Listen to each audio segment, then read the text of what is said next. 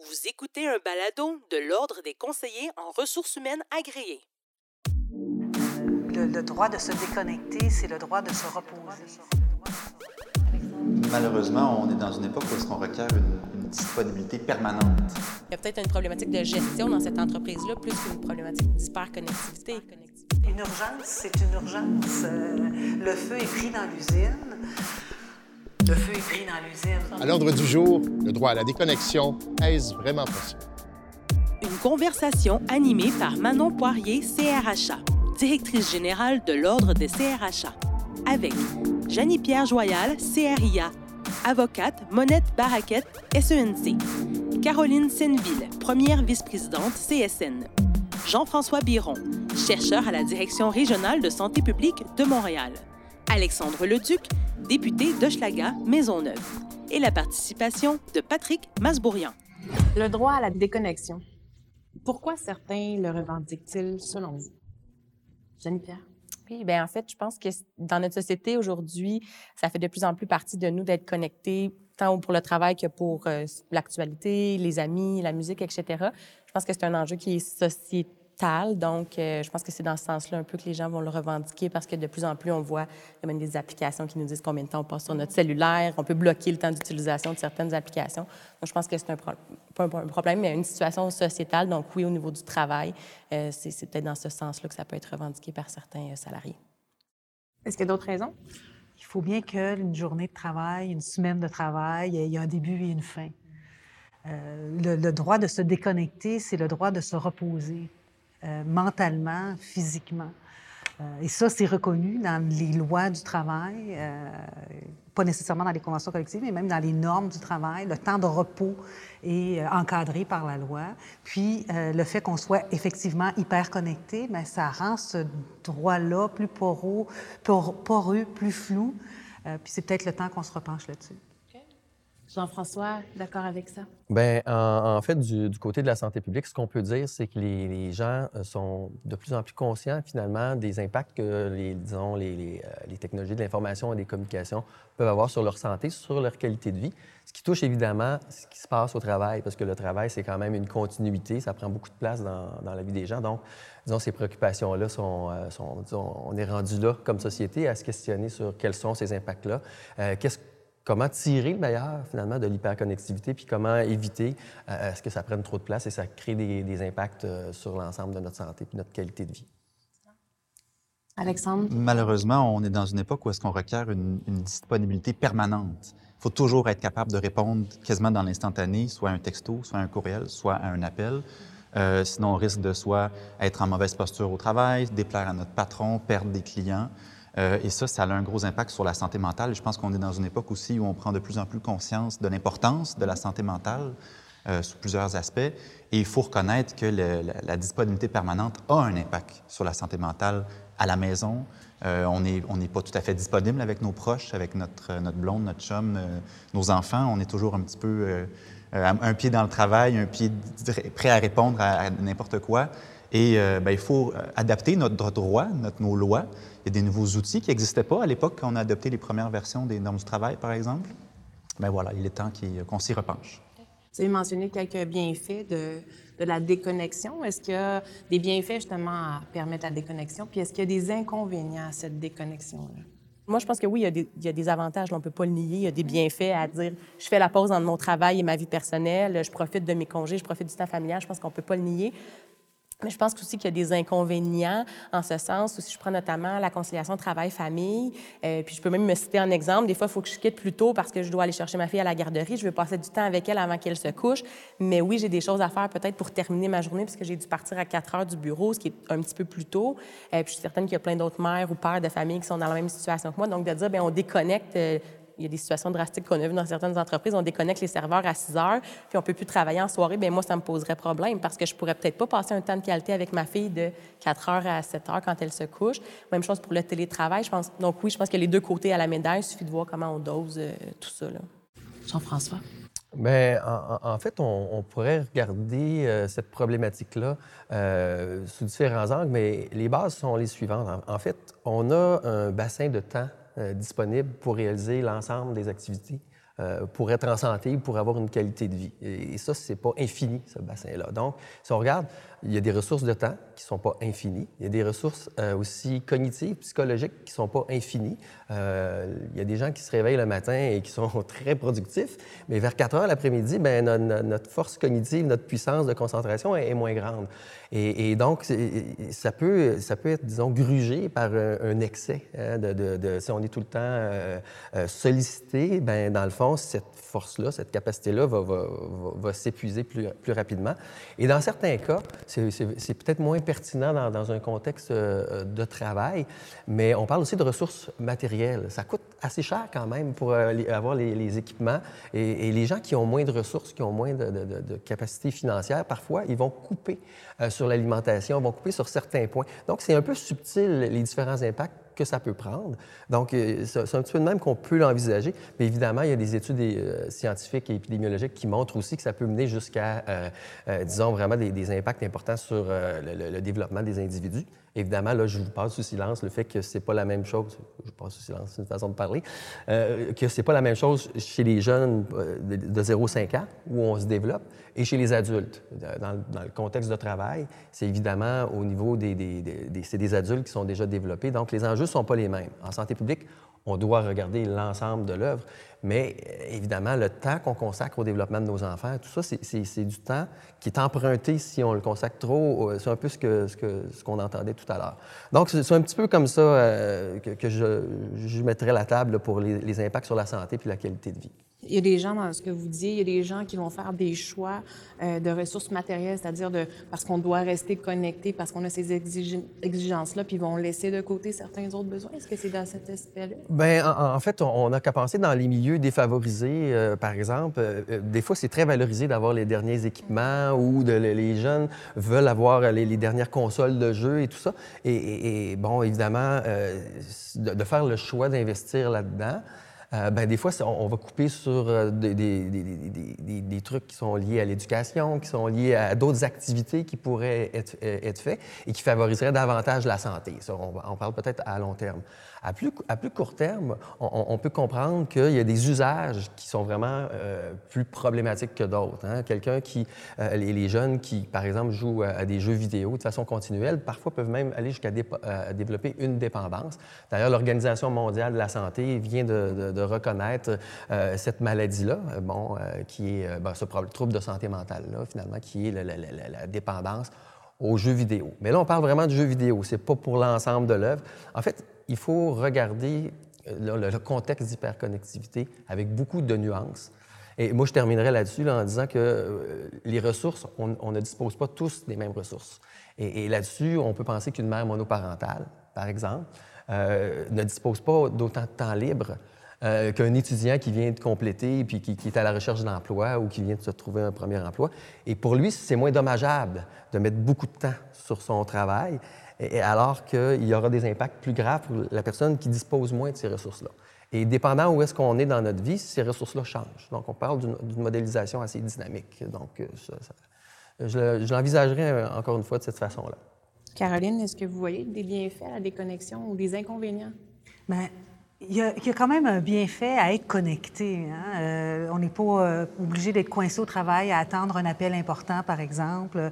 Euh, on peut donner notre accord rapidement par un texto en disant oui, d'accord, je, je, suis disponible pour une réunion demain matin à 9h15. Donc, il y a des avantages. Ces outils-là existent et ils n'ont pas que des effets négatifs. Euh, mais euh, ce dont on se rend compte à l'usage, quand, quand ça arrive, c'est nouveau, c'est intéressant, puis là, c'est merveilleux, on est capable d'envoyer des courriels, euh, et je suis capable de faire trois choses en même temps. mais à un moment donné, à l'usage, on se rend compte effectivement que ça gruge le temps et ça fait aussi en sorte que euh, bon, il y a l'avantage, les, deux côtés d'une médaille. Hein. Je, peux dire euh, à, mon patron, ben, je vais partir un peu plus tôt parce que j'ai tel et tel truc, mais ne crée rien, je vais boucler le dossier ce soir, je vais travailler là-dessus, puis l'employeur peut même vérifier combien de temps passe à notre, ordinateur à, finir la traduction d'un texte ou euh, peu importe. Donc, ça peut être très bien monitoré. Du point de vue du salarié, c'est un avantage. Et des fois, ce qu'il perd de vue, c'est l'inconvénient parce qu'on vient de plus en plus gruger et il n'y a jamais de moment où la switch est à off. y compris dans notre tête.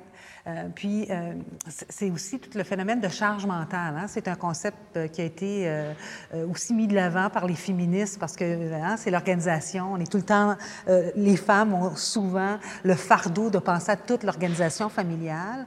Mais il y a ça aussi, même si tu es chez toi puis que ça t'a pris 10 minutes à répondre à un courriel, ça l'a interrompu ton temps de repos. C'est venu, puis bon, après ça, tu as pensé, ah oui, j'ai ma réunion demain matin à 9h15, mais ah oui, un tel va arriver avec telle chose, je vais me chicaner avec tel autre? Est-ce que mon dossier est prêt? Peut-être faudrait que j'arrive plus tôt. Ah, moi que je travaille là-dessus ce soir. Puis, euh, bon. Et, là, c'est parti. C'est au-delà du temps des quelques minutes qu'on a pris pour répondre à un courriel. C'est le avant, la réponse, puis le après, ce que ça, ça. alimente. Ça. il n'y a plus de moment où on peut dire, là, je décroche. Les gens répondent à leur courriel pendant leurs vacances. Il y en a qui dorment avec leur cellulaire à côté de leur lit.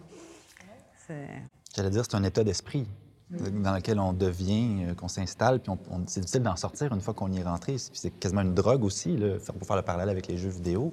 Puis dans toutes sortes de milieux, milieu politique, milieu syndical, milieu professionnel, il faut être toujours euh, prêt à répondre. Il faut répondre. Il y a une culture qui vient avec le téléphone, surtout avec le, texto, de répondre tout de suite ou dans les deux minutes qui suivent l'envoi. Sinon, la personne qui l'a envoyé est comme un peu... Euh, quasiment vexé. T'es coudon, euh, mon, mon, texto n'était pas assez important pour que tu. Fait que ça, c'est une culture qui s'est installée avec le médium, mais on n'a comme pas réfléchi peut-être à, ce que ça implique comme état d'esprit. Puis, euh, sur, le, côté matériel de la vie, on, commence à se poser la question souvent en, ai-je vraiment besoin avant de l'acheter?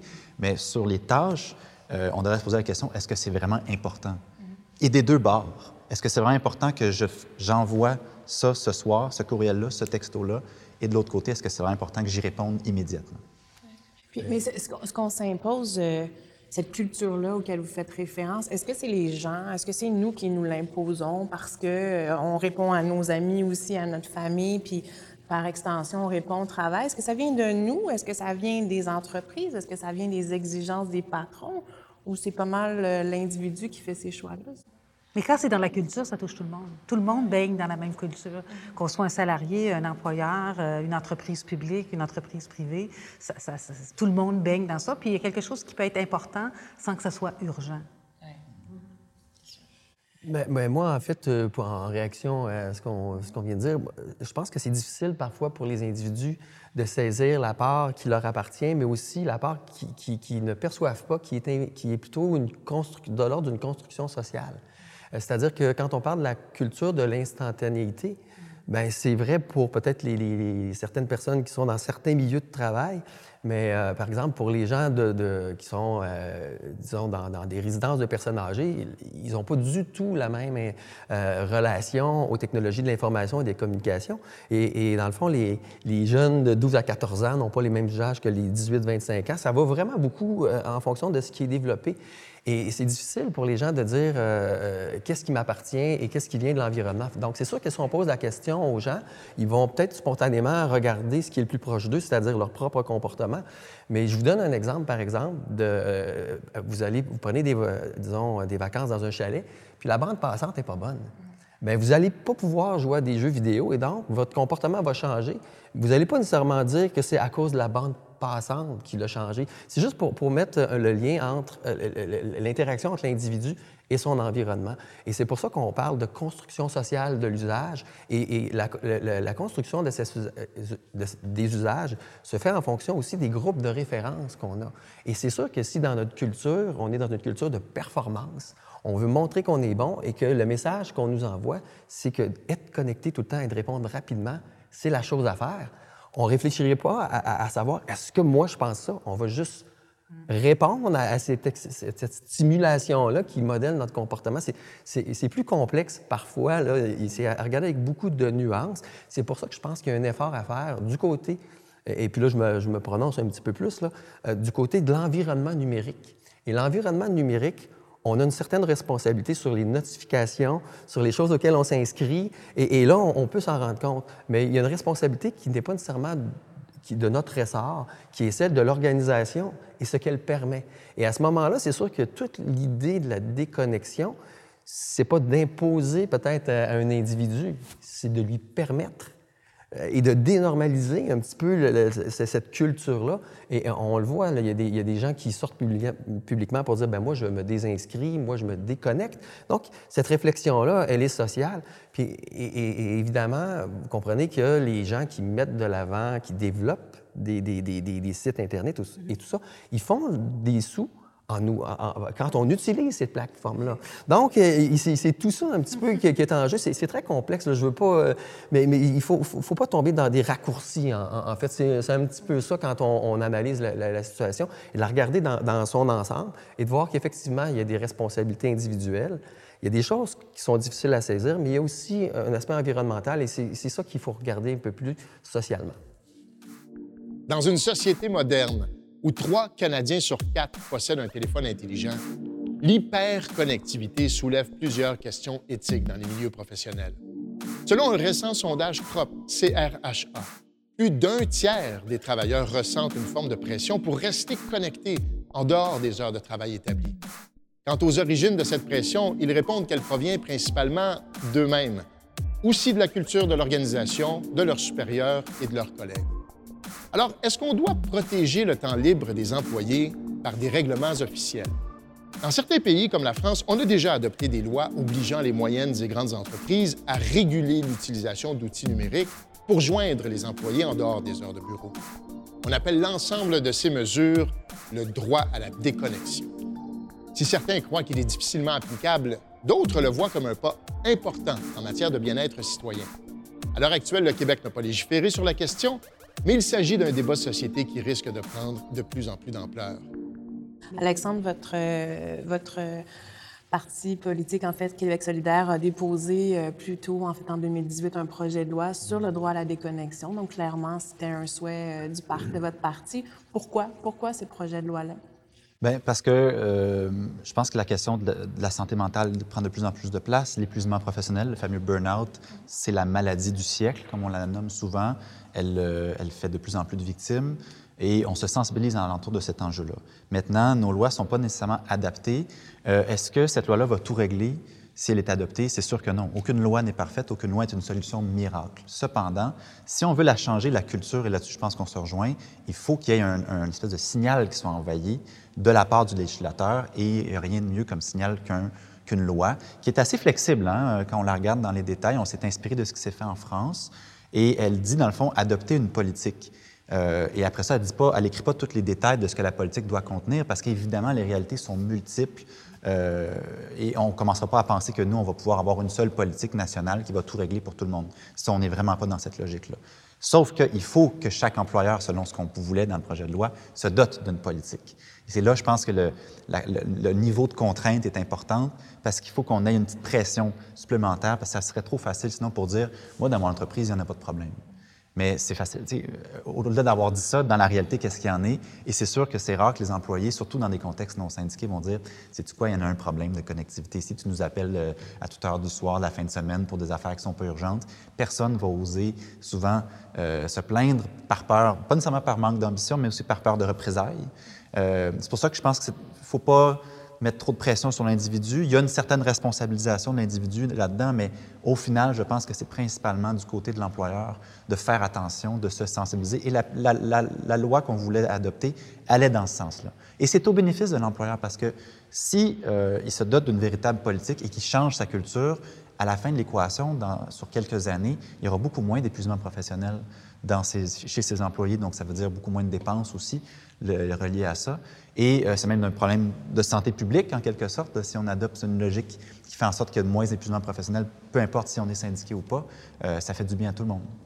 Moi, j'ajouterais que dans un contexte de rareté de main-d'œuvre, ça peut être un avantage euh, comparatif aussi. De mettre des balises? Ben ça? oui, tout à fait. Euh, et je, donne l'exemple, dans le milieu de l'enseignement, hein, au, secondaire, là, tu rentres à l'école à 8 h moins quart, puis tu peux avoir des courriels de parents là, euh, puis qui s'attendent à ce que tu répondes. euh, euh, S'il y a un message de la direction qui dit au début de l'année scolaire, quand vous envoyez un courriel à un enseignant, une enseignante, mais cette personne-là a 24 heures pour vous répondre, puis si vous avez un problème que vous jugez très urgent à 7 h moins quart le soir, il est possible que l'enseignant ne réponde pas. Puis oui, l'ambition, mais quand il y a une culture d'entreprise entreprise hyper compétitive qui s'installe, euh, à un moment donné, oui, on peut pas empêcher les gens d'avoir de l'ambition, mais il faut pas pénaliser les gens qui, sont, qui souhaitent donner une prestation de travail normale ou qui sont dans une position où ils ne peuvent pas donner une prestation euh, euh, étendue. On, parlait de famille monoparentale, par exemple, ou des parents, ou souvent, et, ce faisant, on va souvent désavantager les femmes. Parce qu'au moment où on se parle, bien, il y a encore euh, le fardeau des tâches familiales est encore inéquitable, bien que ça s'améliore euh, d'année en année, c'est encore inéquitablement partagé. Donc, euh, et moi, je vais tout à fait rejoindre Alexandre, la loi envoie un signal fort c'est de dire, si on veut la changer, la culture, si on veut discuter de ça, bien, ça envoie un, signal fort, même si elle n'empêchera pas tous les abus. Quand j'écoute ce que vous dites, ce que j'entends davantage, c'est que c'est un problème d'organisation du travail, un problème de gestion, un problème de management. Si le patron qui appelle à toutes les heures le soir, il va pas se doter d'une politique en disant je fais une déconnexion. Donc je pense pas que c'est là. Je pense que le problème est peut-être en arrière, euh, plus loin que le fait d'être connecté. Le patron qui appelle tout le temps ses employés, il va pas adopter une politique en disant ben là vous avez, je, mets vos téléphones à off à partir de 18 heures parce que lui c'est dans sa façon de gérer. Donc il y a peut-être une problématique de gestion dans cette entreprise-là plus qu'une problématique d'hyperconnectivité. Donc je pense que c'est pas par la législation sur l'hyperconnectivité, le, droit à la déconnexion plutôt que ça va régler le problème que par les façons de gérer, par l'organisation du travail, etc. Donc c'est là où je dis je suis pas sûre que ça va rejoindre l'objectif qui est souhaité de passer par une législation sur le droit à la Mais déconnexion. si on prend la même logique en matière de harcèlement, tu sais, le un patron qui fait du harcèlement, qui là, tout d'un coup, maintenant, est obligé de se doter d'une politique, on peut imaginer qu'il y a des chances qu'il se sensibilise à la question, puis en écrivant la politique, euh, ça se peut qu'il allume un peu, puis hey, peut-être que je suis dans mes situations X ou Y, je suis pas au maximum de ce que je devrais faire. C'est un peu cette logique-là. Puis dans le projet de loi, quand on a une entreprise de plus de 100 employés, euh, la, discussion sur le contenu de la politique doit être négociée avec les salariés, qu'ils soient syndiqués ou pas. Et c'est quelque chose qu'on voulait, justement pour que la sensibilisation se fasse, surtout dans des grandes boîtes, euh, avec les employés à la base, où là, il y a souvent encore plus de compétitivité entre différents employés, différents secteurs, différents euh, de services d'une même boîte. On l'a abordé brièvement plus tôt, mais on a fait, Caroline, vous aviez fait euh, référence aux, gestionnaires, aux cadres. Est-ce que, est-ce que ça devrait être, si on adopte des politiques, si on adopte euh, certaines règles, est-ce que ça devrait s'appliquer à tout le monde? Est-ce qu'on doit traiter euh, les gens différemment selon leur niveau de responsabilité ou leur type de responsabilité? Je pense que oui.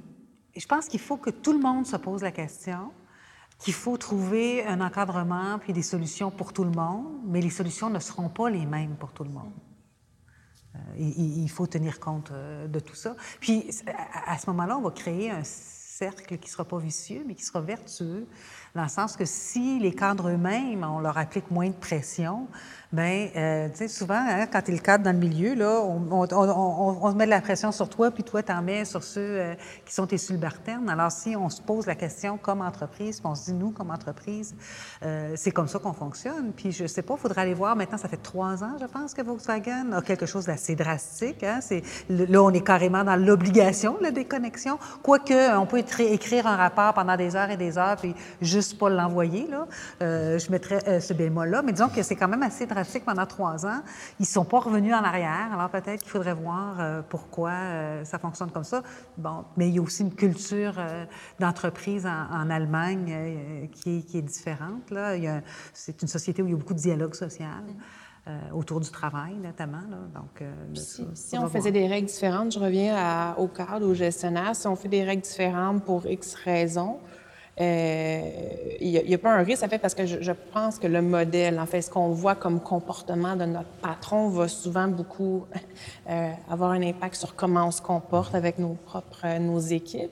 Donc, si mon patron on met certaines règles plus, euh, plus flexibles parce a telle responsabilité, puis moi, c'est ce que je vois, j'ai beau lire la politique, dire que je suis pas obligée de me connecter, mais mon patron le fait parce que pendant ses vacances, il a répondu à tout, tous mes courriels, bien, c'est pas le comportement que je vais adopter moi aussi.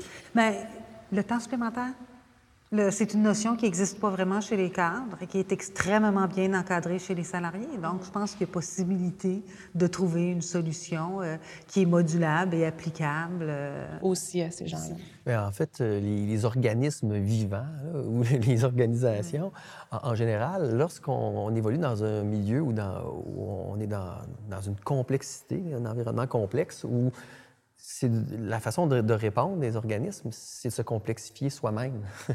c'est un petit peu ça, là, quand on parle de flexibilité, c'est de, il n'y aura pas de solution unique, mais il va y avoir euh, la façon de répondre, c'est dire, OK, ben, l'environnement est complexe, il faut donc trouver une façon de répondre de façon aussi pour être capable d'embrasser cette situation-là de façon complexe. Si les technologies numériques permettent l'accessibilité et la rapidité des communications, elles peuvent aussi être un irritant. Elles peuvent affecter la santé mentale et émotionnelle en cas de surutilisation. Selon une récente étude de l'Université Virginia Tech, le simple fait qu'une personne soit joignable augmente son niveau de stress et affecte le bien-être de ses proches.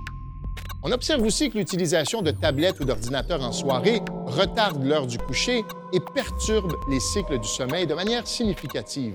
Et l'ironie, c'est que pour remédier au manque de repos, on nous propose des gadgets connectés, comme des oreillers qui mesurent le sommeil ou des masques qui diffusent de la musique. Entre courriels, médias sociaux et messagerie texte, la multiplication des canaux est-elle devenue un embarras plutôt qu'une commodité?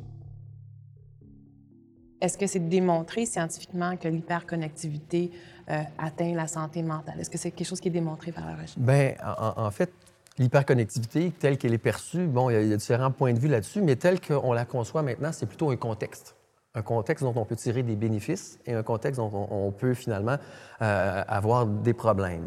Bon, euh, j'expliquais plutôt que bon, la façon d'avoir, c'est les ressources qu'on consacre, le contexte et tout ça. Mais oui, effectivement, lorsqu'on consacre trop de temps, lorsqu'on il y a des usages particuliers, les usages ne sont, tu sais, par exemple, jouer à des jeux d'hasard et d'argent de façon continuelle, ça a beaucoup plus d'impact que passer son temps sur Facebook. Bon, comprenez, là. Et passer du temps sur Facebook, quand tu es une adolescente ou un adolescent en, plein développement, ça peut amener de la détresse psychologique parce qu'on se compare. Fait que c'est assez complexe. Mais pour répondre à votre question, oui, il y a des impacts qui sont documentés lorsqu'il y a excès. Et évidemment, un des premiers impacts, c'est le sommeil. Hein? Euh, vous n'avez pas assez de sommeil. Euh, si, vous, accumulez un manque de sommeil, vous allez être moins productif, votre travail va être moins de qualité, votre humeur va être affectée. Donc, déjà, la qualité de vie en souffre. On parle juste de sommeil. Il y a la sédentarité. Si ça occupe beaucoup de place, ben vous coupez sur d'autres choses. Donc, à long terme, il peut avoir des impacts. Ça, c'est documenté. Euh, beaucoup chez les jeunes, chez les adultes, de plus en plus.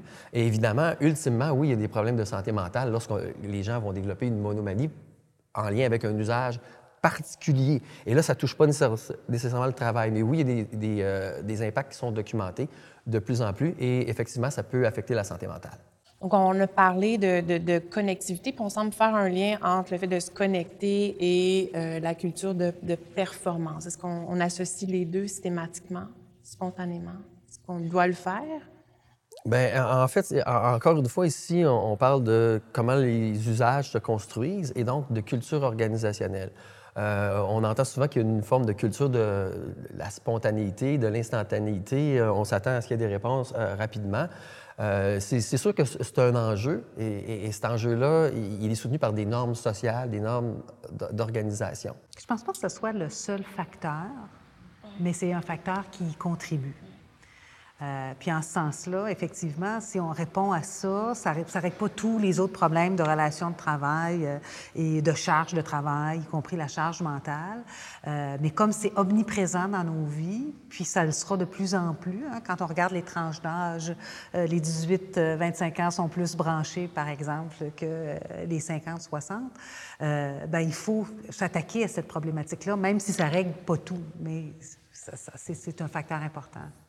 Des choses qui changent, c'est notamment euh, la question, mettons, de, des femmes enceintes. Avant, c'était quasiment systématique dans un entretien d'embauche de demander à une jeune femme continue à avoir des enfants dans les cinq prochaines années. Puis si la réponse était oui, il y a des bonnes chances que l'entretien ne euh, soit pas concluant. Ça, ça, ça, change tranquillement. Ça existe encore, malheureusement, mais ça existe beaucoup moins. En tout cas, j'entends moins parler de cette préoccupation-là qu'il y a, mettons, 10 ou 15 ans. On peut peut-être espérer que sur la question de la la déconnectivité, la déconnexion, ça évolue dans le même sens, que là, on commence à en parler, on commence à en prendre conscience, puis tranquillement, les patrons, entre autres, se disent, bon, bien, si mon employé m'a dit que là, ce soir euh, ou la fin de semaine, il ne veut pas que je l'appelle, je ne mettrai pas une mauvaise note euh, dans son dossier pour euh, la promotion l'année prochaine. Parce qu'on commence à sensibiliser à la question. Comme on peut le constater, en acceptant d'être joignable en tout temps, l'hyperconnectivité rime avec l'hyperdisponibilité et l'hypersollicitation. Au sein d'entreprises de plus en plus informatisées, l'utilisation des outils de communication peut créer une confusion entre la sphère personnelle et professionnelle. Jamais bien loin de son écran, la société devra s'adapter à ces nouvelles réalités qui n'échappent pas au marché du travail. Le droit à la déconnexion, est-ce vraiment possible, Alexandre? Bien, non seulement c'est possible, mais c'est nécessaire. Euh, il faut, faut s'attaquer au problème de la santé mentale, il faut réduire l'épuisement professionnel, et puis c'est un outil parmi tant d'autres, mais qui enverra un bon signal pour euh, le milieu de l'entreprise. Merci. Jeanne-Pierre? Moi, je... Oui et non. Je vais répondre comme ça. Je pense que ça peut être possible pour certaines personnes. Compte tenu des fonctions, des, des tâches et tout ça, je pense que ça c'est plus difficile pour d'autres personnes. je pense qu'un droit à la déconnexion totale pourrait amener des inconvénients qui seraient, euh, qui seraient difficiles à, adapter pour les entreprises, que ce soit au niveau, je reviens, la conciliation travail-famille, le télétravail, etc. Donc, je pense que c'est pas... Ça passera pas seulement par le, les législations en droit du travail. Je pense que c'est un problème qui est plus grand que seulement au travail. Jean-François? Bien, en, fait, euh, pour que la déconnexion soit bénéfique, euh, il faut que, disons, la connexion ait déjà des impacts un peu négatifs. Hein. Donc, ça veut dire que dans, pour certaines personnes, euh, le fait de se déconnecter, ils vont trouver des bienfaits. Pour d'autres, ils n'en trouveront pas nécessairement. en fait, l'idée de, rendre possible euh, la, déconnexion pour les gens pour qui ce serait bénéfique, je pense que c'est quelque chose qui est possible, mais évidemment avec nuance et en tenant compte aussi de l'éthique des organisations. Ça, ce n'est pas juste une question de règles, mais c'est une question vraiment de réflexion de société. Merci. Caroline? Bien, je vais aller dans le même sens qu'Alexandre. C'est souhaitable et nécessaire. On a le droit, à un moment donné, de se considérer comme n'étant pas au travail.